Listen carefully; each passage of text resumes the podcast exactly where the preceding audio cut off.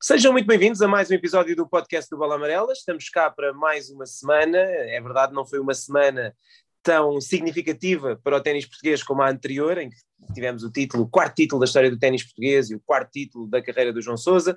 Contámos, é verdade, aqui com o João Sousa durante a semana, foi uma, foram uns dias animados também aqui para nós, para o nosso podcast.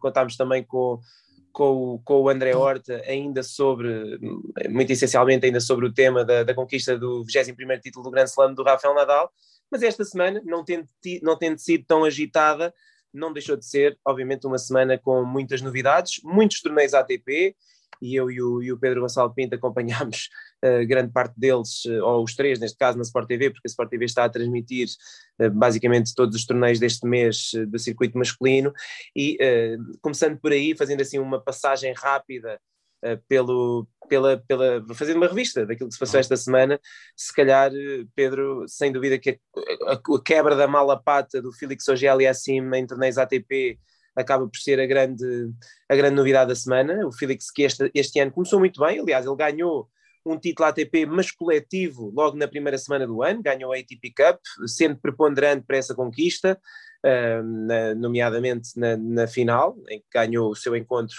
frente, frente ao Roberto Bautista Agut, e de certo modo, uh, aquela, aquele início de ano, ATP Cup, Open da Austrália, quartos de final, teve match point contra o Medvedev, já dava a indicar que, que ele ia fazer um bom início de época, mas acredito que, tal como eu, tenhas ficado surpreendido pela forma como ele, na final, desta vez, não tremeu e jogou a grande nível para derrotar o Tsitsipas.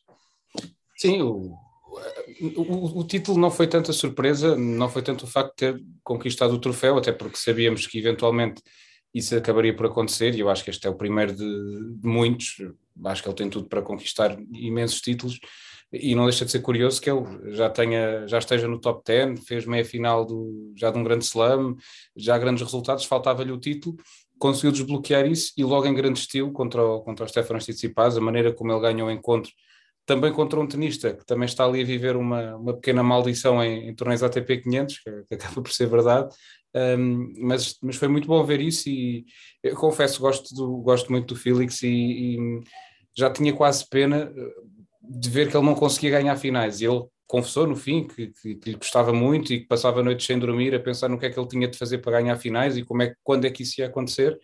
Portanto, foi bom vê-lo uh, a fazer isto e eu acredito que agora vai desbloquear o seu ténis para conseguir resultados ainda melhores.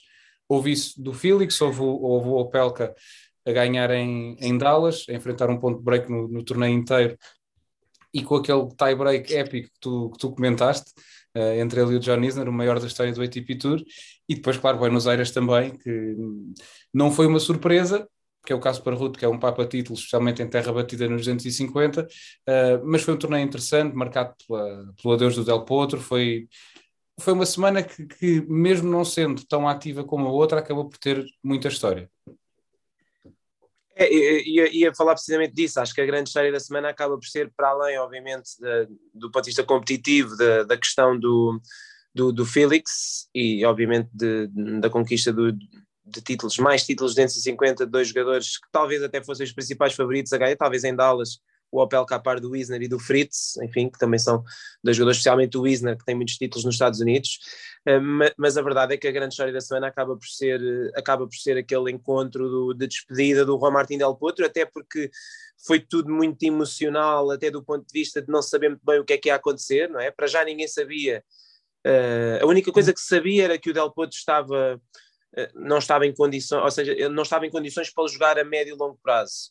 Agora também ninguém sabia como é que ele ia aparecer em campo, se até podia ser que, eh, que, que vivesse um que vivesse um último torneio de carreira memorável e conseguisse ganhar uns encontros, podia ser que uh, jogasse apenas aquele encontro, mas sentisse capacidade ainda para ir ao Rio, aliás era o que estava previsto, era ele ir ao Rio ainda um, no fundo viver aquilo que viveu aqui em Buenos Aires, que foi, eu achei graça o Luís Carvalho, Luís Procópio Carvalho, que é o diretor do torneio de, do Rio de Janeiro, ele disse no, no, Twitter na altura, depois, de, depois do encontro de Buenos Aires, disse, espero que ele espero que ele queira, que ele nos dê a chance de fazer o mesmo que nós fizemos, que, eles, que, eles, que os argentinos fizeram em Buenos Aires, ou seja, basicamente o Rio Open estava disposto a dar um wild card a um jogador que não estava capaz de competir, porque o Del Potro, ainda que tenha sido minimamente competitivo, a verdade é que se notou que ele estava não estava preparado e por alguma razão ele não quer continuar, eh, mas eh, os brasileiros estavam dispostos a recebê-lo numa espécie quase de encontro de exibição para se despedirem dele. Uh, mas o Del Potro não aceitou. Eu acho que ele acaba por fazer bem, uh, é um bocadinho, respeita, acaba por respeitar também um bocadinho a carreira dele. Uh, e eu acho que ele, ou algumas pessoas a criticarem, ah, mais valia ter jogado uma exibição. Eu acho que isso também não, porque, porque ele, apesar de tudo, foi competitivo, ainda esteve a ganhar 3-2 na segunda set, frente a um jogador do, Sim, enfrentou um jogador do top 50, ou seja, não fez nenhuma má figura e o que ele queria era mesmo acabar a carreira em corte. E vamos ver se é mesmo o fim da carreira, porque já vi muita coisa e sinceramente eu acho que a probabilidade é pouca, mas ele não fez, ele diz que este capítulo está encerrado, mas também diz que vou continuar a tentar uh, recuperar o meu problema no joelho para poder viver sem dores e depois logo se vê. Eu pois acredito eu acredito que, que ele agora faça mais uma operação, se calhar uma coisa mais, mais bruta, e depois logo se vê como é que como é que recupera. Se calhar até agora foi sempre as operações na ótica de voltar e se calhar não era tão, tão agressivo como, como será esta. Não sei se pode ser por aí.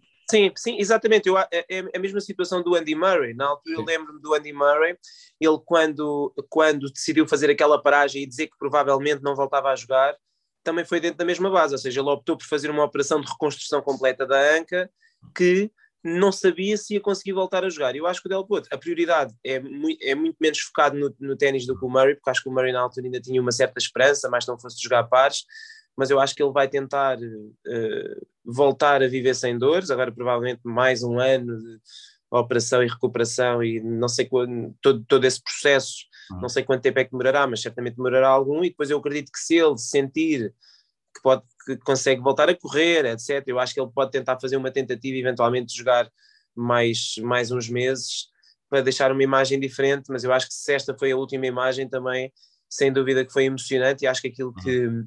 acho que aquilo que o, que o público lhe fez, a recepção, aquele momento todo, acho que foi merecido, até porque uh, o Juan Martín Del Potro está a viver um momento muito complicado na sua vida, vai, vai além do ténis, ele perdeu o pai, depois de perder o pai descobriu que o pai lhe fez um desfalque grande nas suas contas, está a braços com a justiça argentina por causa de questões eh, de questões dessas, portanto estamos a falar de uma pessoa que tem, que tem sofrido bastante dentro e fora do campo nos últimos tempos e que, que sem dúvida fica fica na história, do, na história recente do ténis mundial, 22 títulos ATP, apesar de não ter jogado durante metade da carreira, foi número 3 do mundo, ganhou um grande slam, duas medalhas olímpicas, portanto eu acho que ele, eh, se a carreira acabou agora, ele eh, ganhou tudo, eh, ou fez tudo aquilo que, que, que podia ter feito com as condições que teve, eu acho que isso é a melhor homenagem que lhe pode ser feita. Passando, fechando só a questão da semana, temos também aqui de não esquecer a Anete Contaveit, que Sim que ganhou, ganhou mais um título. É, é impressionante o que ela tem feito desde agosto. São uh, seis títulos, eu não estou em erro, seis títulos ou cinco, já não, já não tenho a certeza. Eu acho que ela tem nos últimos cinco títulos nos últimos seis meses. Acho que é uma coisa assim. Quatro deles indoor, 20 vitórias consecutivas indoor e alguns deles títulos importantes com quadros fortes, nomeadamente este em São Petersburgo, tinha vários jogadores do top, do top 10. Um, Moscovo e Ostrava, portanto foram três, três WTA 500, ela está, uh, está em grande, perto do top 5, e de facto eu fiquei um bocadinho desiludido com ela no Open, no Open da Austrália, ela perdeu com a Clara Townsend logo na segunda ronda, mas também não teve muita sorte no sorteio, porque de facto a Townsend é uma jogadora que estando a bater forte na bola e inspirada pode ganhar a muitas jogadoras, mas uh, eh, 20 vitórias consecutivas indoor é impressionante, não sei o que é que não sei o que é achas da Anete Veito, eu costumava dizer quando ela, quando ela ainda não era jogadora do top 10, aí há uns anos, que, que para mim é, era a jogadora mais com, com maior diferença de nível, hum. muitas vezes de um encontro para o outro. Ela, quando hum. está a jogar bem, ela é quase imparável, mas depois tinha dias em que perdia com toda a gente. E parece que agora, pelo menos, já não perde com toda a gente, está mais sólida. Mas falta-lhe um grande resultado em torneios do Grande Slam. Ela nunca foi além dos quartos de final e só foi lá uma vez, penso eu, aos 25 anos. É, é, acima de tudo, eu, acho que ela, uh, especialmente antes daquela segunda metade do ano passado, era uma jogadora de, de engate, que como, como tu dizes, que era se calhar entrava numa semana, desatava a ganhar a toda a gente e, e, e estava, não dava para jogar com ela, porque ela, ela consegue fazer isso a, a muitas jogadoras. A questão é que esse engate demorou imenso tempo, foi durante muito tempo na época passada, quando desatou a ganhar torneios e de repente está nas WTA Finals, que era algo impensável, e este ano, depois de não começar de forma brilhante, e no Open da Austrália foi, foi o que vimos, agora consegue ganhar este torneio. Eu acho que ter ganho este torneio foi muito importante para ela, lá está, porque se calhar está aqui a, a conseguir equilibrar mais a carreira e equilibrar o nível de jogo, de não ter tantas flutuações. E acredito que se ela conseguir manter este, este nível, com o potencial ofensivo que ela tem, tendo em conta a maneira como o circuito feminino está, ok, temos a Barty que está no patamar até em termos de ranking, mas daí para baixo não vejo porque é que a Anete Contovete não possa aproximar-se, porque se continuar nesta toada, agora tem a fica-lhe a faltar um, um, grande slam, ter um grande resultado, porque se o fizer é o que lhe falta para desbloquear tudo, porque claramente engatou e agora não está a largar o engate. Sim, ela tem, e para além disso, ela com o estilo de jogo que tem, também, obviamente, em terra batida tem tido um bocadinho mais dificuldades, mas eu acho que ela pode jogar, pode jogar bem em todas as superfícies. Hum. Por outro lado, ela nessa final derrotou a Maria Sakkari, que, que teve a ganhar por 5-2 no terceiro set, e, e, é engraçado como a Sakkari, apesar de ser, já, já foi número 6 do mundo há umas semanas, e tem sido uma jogadora top 10 sólido, o ano passado fez duas meias finais de Grand Slam, mas ela só tem um título na carreira, que foi em, em, num torneio pequenino em, em Rabat, uh, em Marrocos, em 2019. Eu lembro na altura, foi exatamente na mesma semana em que o Stefanos Tsitsipas ganhou o Estoril Open, o que foi engraçado, porque eles ganharam os dois uh, uh, títulos ATP, na altura do Tsitsipas foi, se não estou em erro, o segundo, o segundo ou o terceiro, tinha ganho, penso que Marcelo Estocolmo foi o terceiro, e ela foi o primeiro, e desde então ela, ela o ano passado chegou a nove meias finais, mas só, só jogou uma final e, foi, e perdeu com a, com a Conta Aveiro também em Ostrava. E este ano voltou a chegar a uma final, mas... É o Angel do circuito feminino. É, é, ela é, ela é a jogadora, ela é talvez a jogadora a seguir à Barty mais consistente do top 10, hum.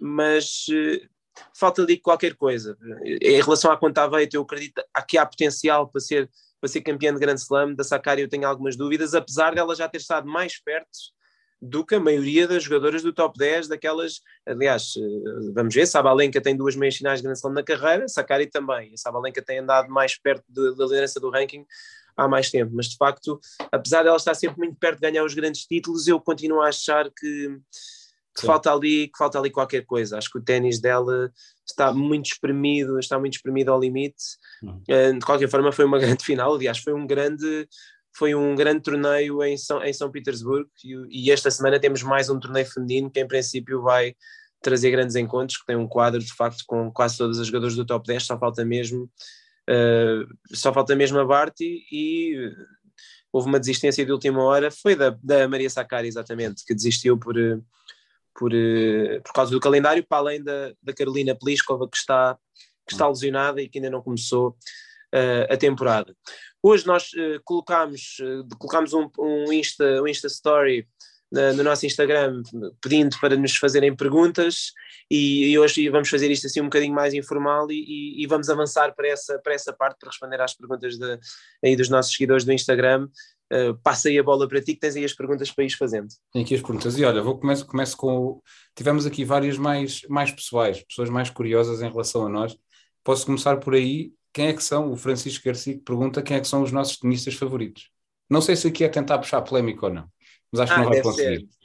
Ah, é como nós somos acusados né, de ter favoritos todos os dias e normalmente são favoritos diferentes, é para tirar, para tirar a prova dos nove. Eu então, um, no, no meu Twitter, estão sempre a desenterrar-me, a desenterrar-me que eu não gosto deste ou não gosto daquele, ou fechei uma vitória do Federer em 2011 mas depois afinal mandei o Federer passear em, em 2009, coisas que já foram no, nos tempos de outras senhoras. Mas, ah, o, a, o meu, a, minha, a minha jogadora favorita sempre foi a Ana Ivanovic.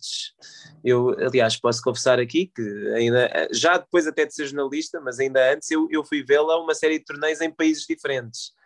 Uh, por isso é engraçado, fui vê-la ao Dubai, fui vê-la a Wimbledon, fui vê-la a Madrid uma série de vezes. Uh, fui vê-la, quer dizer, obviamente ia ver o torneio, mas se ela estivesse a jogar, eu estava lá, não estava noutro jogo qualquer. E, e, se ela estivesse a treinar, também estava a ver o treino. Por isso, digamos que e as pessoas dizem, ah, é, é porque ela era muito gira. Também, obviamente ajudava, mas não tinha, a ver com, não tinha só a ver com isso. Tinha mesmo, há, há coisas que são um bocadinho irracionais. É como ter um clube de futebol, um, como apoiar um clube de futebol. Uh, quando, quando apoias um jogador de ténis é um bocadinho assim.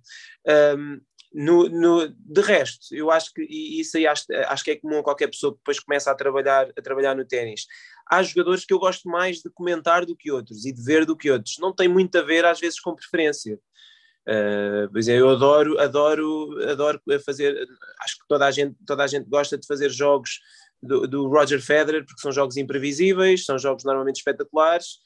Uh, mas também ninguém vai dizer que não gosta, não, não gosta de fazer jogos do Rafael Nadal ou do Novak Djokovic, hum. que ao seu melhor nível são, são jogadores que às vezes nós até ficamos um bocadinho sem palavras quando estamos a comentar.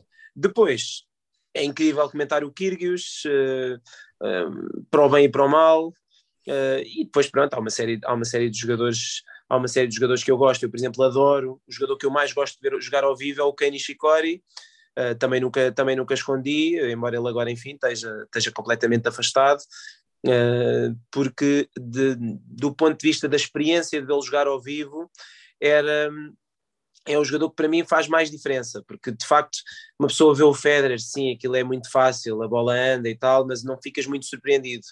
O Rafael Nadal também, tu impressiona as primeiras vezes, que ele é fisicamente muito, muito poderoso, eh, e aquela bola anda muito à direita, mas eu já ouvi jogar em terra algumas vezes, mas não mas não é assim tão surpreendente. E o Nishikori, a primeira vez que eu o vi, eu fiquei, eu fiquei impressionado com, como é que ele com aquele corpo consegue fazer aquilo com a bola, depois o jogo de pés é impressionante, uh, e sim, talvez diria que se tivesse de escolher um jogador que eu gostava, que tivesse uma carreira melhor que aquela que teve, seria, seria, seria o Kenny Shikori, que é um jogador que eu gosto muito. Uh, agora passo para ti a bola. Olha, eu, eu, e tu usaste bem a expressão de que é, isto às vezes é um bocadinho irracional, e, e, também só assim se explica que o meu jogador favorito, desde sempre, e eu, eu, nunca consegui encontrar ninguém que o substituísse, tenha sido o Andy Roddick. E, e, e, muitos desgostos passei eu à custa do Federer, e eu, eu, eu não escondo, especialmente enquanto miúdo, eu, eu já não aguentava o Federer, porque, porque o Roddick tinha ganho pai, o dobro dos torneios e, e, mais três títulos do Grande Slam se não tivesse sido por culpa do Federer, não é? Uh, era um pouco o sentimento que o Roddick também passava nos, nos torneios, que ele queria não gostar do Federer, mas depois não conseguia. Uh, mas sempre foi ele, e obviamente que agora há jogadores que eu vou gostando mais de ver, pá, gosto muito, muito de ver o Carlos Alcaraz jogar, Uh, é sensacional e, e, e, vou sempre guardar para mim que eu comentei o primeiro jogo uh, no ATP Tour dele, de madrugada cá em Portugal, que ele ganhar ao Albert Ramos em, no Rio de Janeiro. Mas sim, mas é por aí. Às vezes, às vezes não, as pessoas vão sempre tentar arranjar aqui essas situações. Uh, eu, enquanto grande fã do Andy Roddick, tinha motivos para não gostar de nenhum dos três. ah, exatamente. Portanto, Sim, o Roddick, o Roddick testava o Djokovic também, perdia sempre com o Federer porque ele ao Djokovic até costumava ganhar. Até sim, até é verdade, é verdade. Mas sim, é por aí. Um, seguindo aqui, mais uma pergunta das, assim, das mais diferentes. Há uma interessante, não sei se vamos conseguir encontrar três mudanças, mas o Giovanni Soares pergunta sobre três mudanças urgentes que a ATP precisa. Eu vou já aqui dar uma. É ter um Masters 1000 em relva deixar aqui esta, acho, acho que faria todo sentido ter a época de relva um bocadinho maior e meter lá um, um Masters 1000, em Queens ou em Aula, como, como quisessem, mas Sim, meter lá um Masters nem, até não, nem precisava de ser maior, se quisessem manter, bastava subirem de categoria um dos dois torneios e até podiam alternar. Sim. Só que depois, quer dizer, eh, sim, mas podiam, podiam, podiam mas para isso não, não os podiam manter na mesma semana. Mas é uma, é uma boa ideia que acho que equilibrava, equilibrava um bocado as contas do, do circuito, sem dúvida. Um, eu, eu, eu, também me disse esta pergunta antes do, um bocadinho antes do programa e eu sinceramente acho que há tanta coisa que o circuito precisa de mudar, mas por outro lado sabemos como o ténis é resistente à mudança, mas eu acho que uma das coisas mais importantes é uma melhor distribuição do dinheiro. Aliás, uhum. aquele trabalho, aquele artigo que tu fizeste da semana passada sobre as queixas do Gastão Elias é, é absolutamente, é absolutamente claro em relação a isso. Quer dizer, eu percebo quer dizer, não percebo, mas eu, eu, li, uma série de, li uma série de comentários depois a essa publicação a dizer: Ah, uh, se, se, ele, se, ele, se ele perde dinheiro com a profissão que tem, então está na profissão errada, deve procurar uma nova. Mas esse não deve ser o caminho, quer dizer, não é assim, aceitável. Não ter, se for assim, vamos ter 100 jogadores de ténis no mundo. Claro, não é aceitável, isto não é, ou se assume, ou se quer assumir, como diz o Patrick Moratoglu, quando ele veio cá ao Web Summit e disse que a ideia dele, a, sua ideia de circuito alternativo para o ténis, que, não, que ele diz que não, não deve competir com o circuito normal, isto deve ser uma coisa à parte, mas diz que a sua ideia de circuito para o ténis deve ser uma coisa tipo Fórmula 1, em que tu tens 20 jogadores com características distintas e competem em 10 etapas ao longo do ano e o dinheiro redistribui-se só entre esses, porque é um bocadinho o que acontece em algumas modalidades, um, ou então, se é suposto ser um circuito aberto, e por isso é que é o US Open e o Open da Austrália, e o ténis é um desporto aberto a quem, a, quem, a, quem, a quem queira participar. É evidente que não é que é utópico pensar que os jogadores que começam aos 16 anos a jogar futures vão enriquecer a jogar ténis. Agora, o número, o número 200 do mundo, uh, ter despesa, uma, é que não é, é que a questão é que a despesa é grande, ou seja, sim, não, não, é evidente que ele não tem despesa. E não tinha sim, é evidente, sim, é evidente que ele não tem. Isto, isto é um valor, obviamente, do pior que pode acontecer, porque estamos a falar de, de uma má semana do Gastão. Perdeu na primeira ronda, eh, e, e sim, mas mesmo isso... que seja uma boa semana, não ganha muito. É isso, essa é que é a questão. E eu acho que isto vai um bocadinho ao encontro daquilo que foram declarações recentes do, uh, do próprio presidente do ATP, do André Gaudenzi, na altura, bastante polémicas até, desvalorizando, desvalorizando o circuito, o circuito Challenger. Eu acho que uh, o, o ténis uh, tem de arranjar uma maneira de, de se reformar a partir do momento em que o, um dos 200 melhores jogadores do mundo ou um dos 200 melhores uh, trabalhadores do mundo da sua profissão hum. não consegue viver da sua profissão. Eu acho que isso não, não devia ser possível. O, o, o, jogador número 200 do mundo de futebol provavelmente ganha muito dinheiro, ganha muito, muito dinheiro. Basta pensar, basta ver que, que sei lá, que os, os 50 melhores daquela lista de pré-selecionados para bolador todos os anos são todos, multi, são todos multimilionários, portanto, se formos olhar, de certeza que os mil, ou os dois mil, ou os três mil melhores jogadores de futebol do mundo ganham todos muito dinheiro, eh, basta jogarem numa, numa outra liga das melhores do mundo, e depois fomos a outras modalidades, quer dizer, isso, isso uh, acontece igual, é evidente que numas mais do que outras, mas se fomos ao basquete é a mesma coisa, uh, o próprio golfe, que é uma modalidade de, do, do, que do ponto de vista do ponto de vista social vai, vai um bocadinho ao encontro daquilo que é o, o próprio público e a dinâmica de patrocínios do ténis. O golfe, uh, os, os, primeiros do ranking não ganham tanto como os primeiros do ténis, mas se for ao 30 ao 40 e ao 50 eles ganham muito mais do que o número 30, 40, 50 do mundo do ténis. Por isso, uh, é isso, acho, acho, que tem, acho que tem que haver um pensamento, um pensamento crítico nesse aspecto. Um, ehm, o, o, aquela ideia da criação da, da Associação de Jogadores do Novak Djokovic uh, tinha esse propósito, uh, mas também, diga-se de passagem, ainda não fizeram nada. Passaram dois anos, um ano e meio, e não se viu absolutamente nada de concreto de reivindicações por parte da, dessa associação de, de jogadores de ténis profissionais. Agora acho que acho que tem que se encontrar o caminho. Obviamente o ATP tem tem tem, tem conseguido melhorar em muitos aspectos, mas, mas esse, esse sem dúvida é um deles e fica a faltar uma alteração. Não sei se tens aí alguma ideia à mão. Há aquelas questões mais práticas, né? de regras. E... Sim, confesso que não sei. Mas acho que esta ah, era. Eu, eu acho que há uma série de coisas, podemos pegar naquelas alterações que, que têm sido experimentadas na têm sido experimentadas na, na, naquela Masters juvenil, na Next Gen Finals. Eu acho que eu acho que há a questão, de, a questão do, de, dos próprios do, do, desaparecimento dos juízes de linha em alguns torneios já foi implementada, já se percebeu não é uma alteração que se vai fazer, mas eu acho que uh, a questão do coaching mais tarde ou mais cedo vai acabar por, vai acabar por ser implementada. Eu não sei se não sei exatamente como, mas eu acho que, que que vai acabar por ser, ou seja, não, não é possível que numa modalidade como esta e cada vez, com cada vez mais deliberadamente os treinadores a fazerem coaching, que o ténis resista muito tempo com os, com os miúdos a aparecerem, a, a, poderem, fazer, a poderem receber coaching nos júniores, mas depois a não poderem fazer no, nos, nos séniores, vamos ter cada vez mais jogadores a serem a favor do coaching e vão certamente tentar arranjar ali uma maneira daquilo ser, porque no WTA já existe, só não existe nos grandes slams, mas acho, acho que se vai arranjar uma maneira de poder fazer com que os treinadores comuniquem com os jogadores Uh, e, e, essas coisas, há, há, há, regras muito tradicionalistas do ténis que vão acabar por se, por se adaptar uh, aos novos tempos, acredito eu. Bem, aqui para, para finalizar também, para não ficarmos com, com o podcast muito comprido, puxo aqui para o Milênio Open, há aqui uma, duas perguntas do João Antunes que, que, podemos juntar.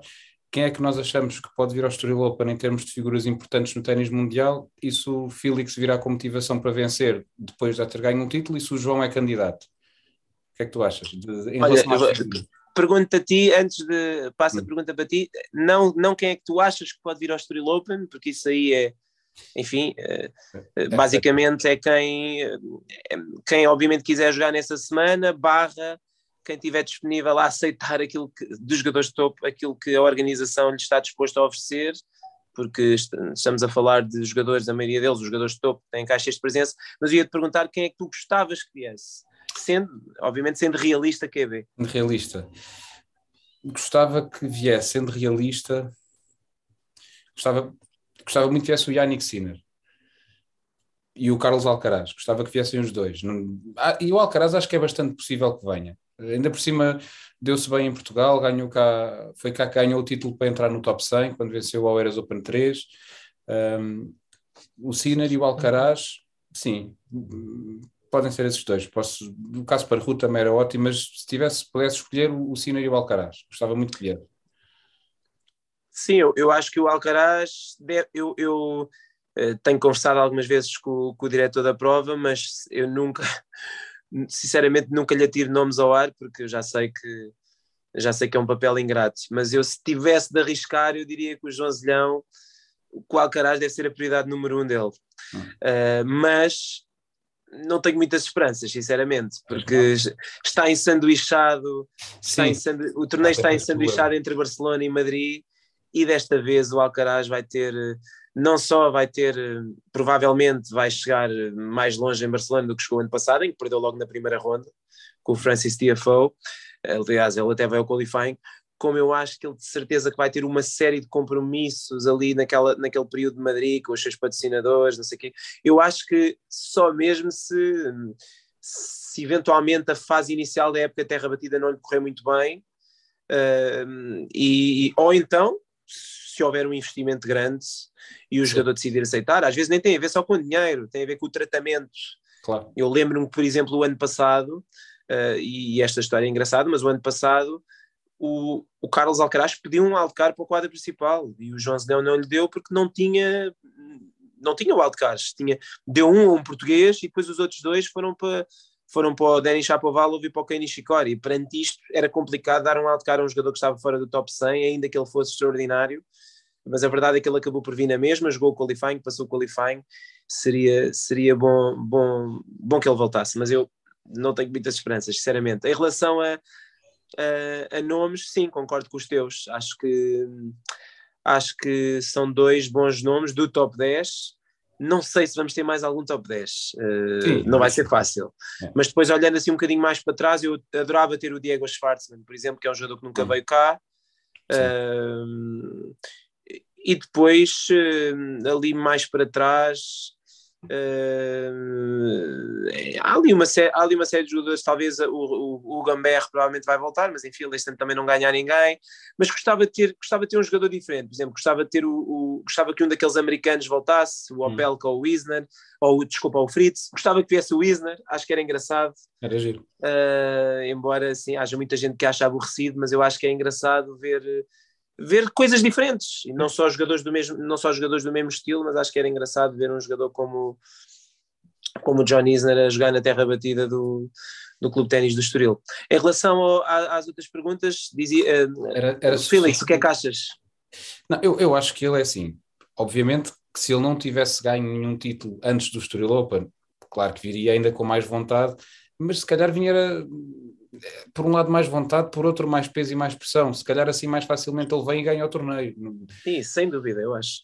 Eu acho que ele agora vem, vem, vem descansado, chega cá, provavelmente, não sei como é que será o quadro, imagino que tenha um bem na primeira ronda, ganha uma ronda, está nos quartos de final e, e passa a ser o grande favorito, logo a ser o, o campeão. Portanto, eu acho que ele vem motivado. Eu acho que ele é um jogador que tem uma mentalidade muito competitiva, daí eh, passar mal por ter perdido oito finais uh, e acho que não se vai colocar essa questão. Eu acho que ele não vem para, para ganhar o, o cachê e fazer um, um jogo ou dois e ir-se embora. Acho que se ele vier é porque vai mesmo querer mesmo ganhar.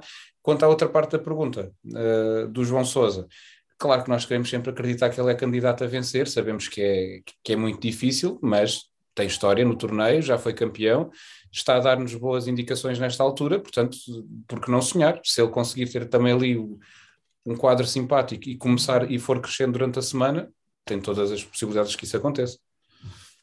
Sim, é isso. Em relação ao Felix, sem dúvida, grande. Ele é um jogador muito sólido, portanto, normalmente não duvido que ele apareça aqui apenas para levar o cachê de... Ou seja, ele é mais fiável do que, por exemplo, o Chapovalov, que o ano passado sim, veio cá, sim, sim, apanhou um jogador difícil na estreia e perdeu logo, mesmo que ele tenha tentado, percebeu-se que também não veio cá passear. Um, em relação ao, ao João Sousa, o João Sousa quer dizer, qualquer torneio que ele entre nunca será o favorito para ganhar, mas pode sempre ganhar, ainda para mais num sítio onde já ganhou. Uh, quer dizer, ele quando ganhou aqui no Estoril, é preciso não esquecer que ele quando ganhou o Estoril Open em 2018 nunca tinha ganho um encontro no Clube de Ténis do Estoril, tinha perdido sempre da primeira. E depois, assim ganhou um, ganhou cinco seguidos. Por isso eu acho que é, é evidente que provavelmente o João vai aparecer aqui no Estoril Open já com ranking para entrar direto, que também é bom para a organização. Uh, portanto, vamos ter o João ali talvez, a, a, esperemos, a 60 ou a 70 do mundo.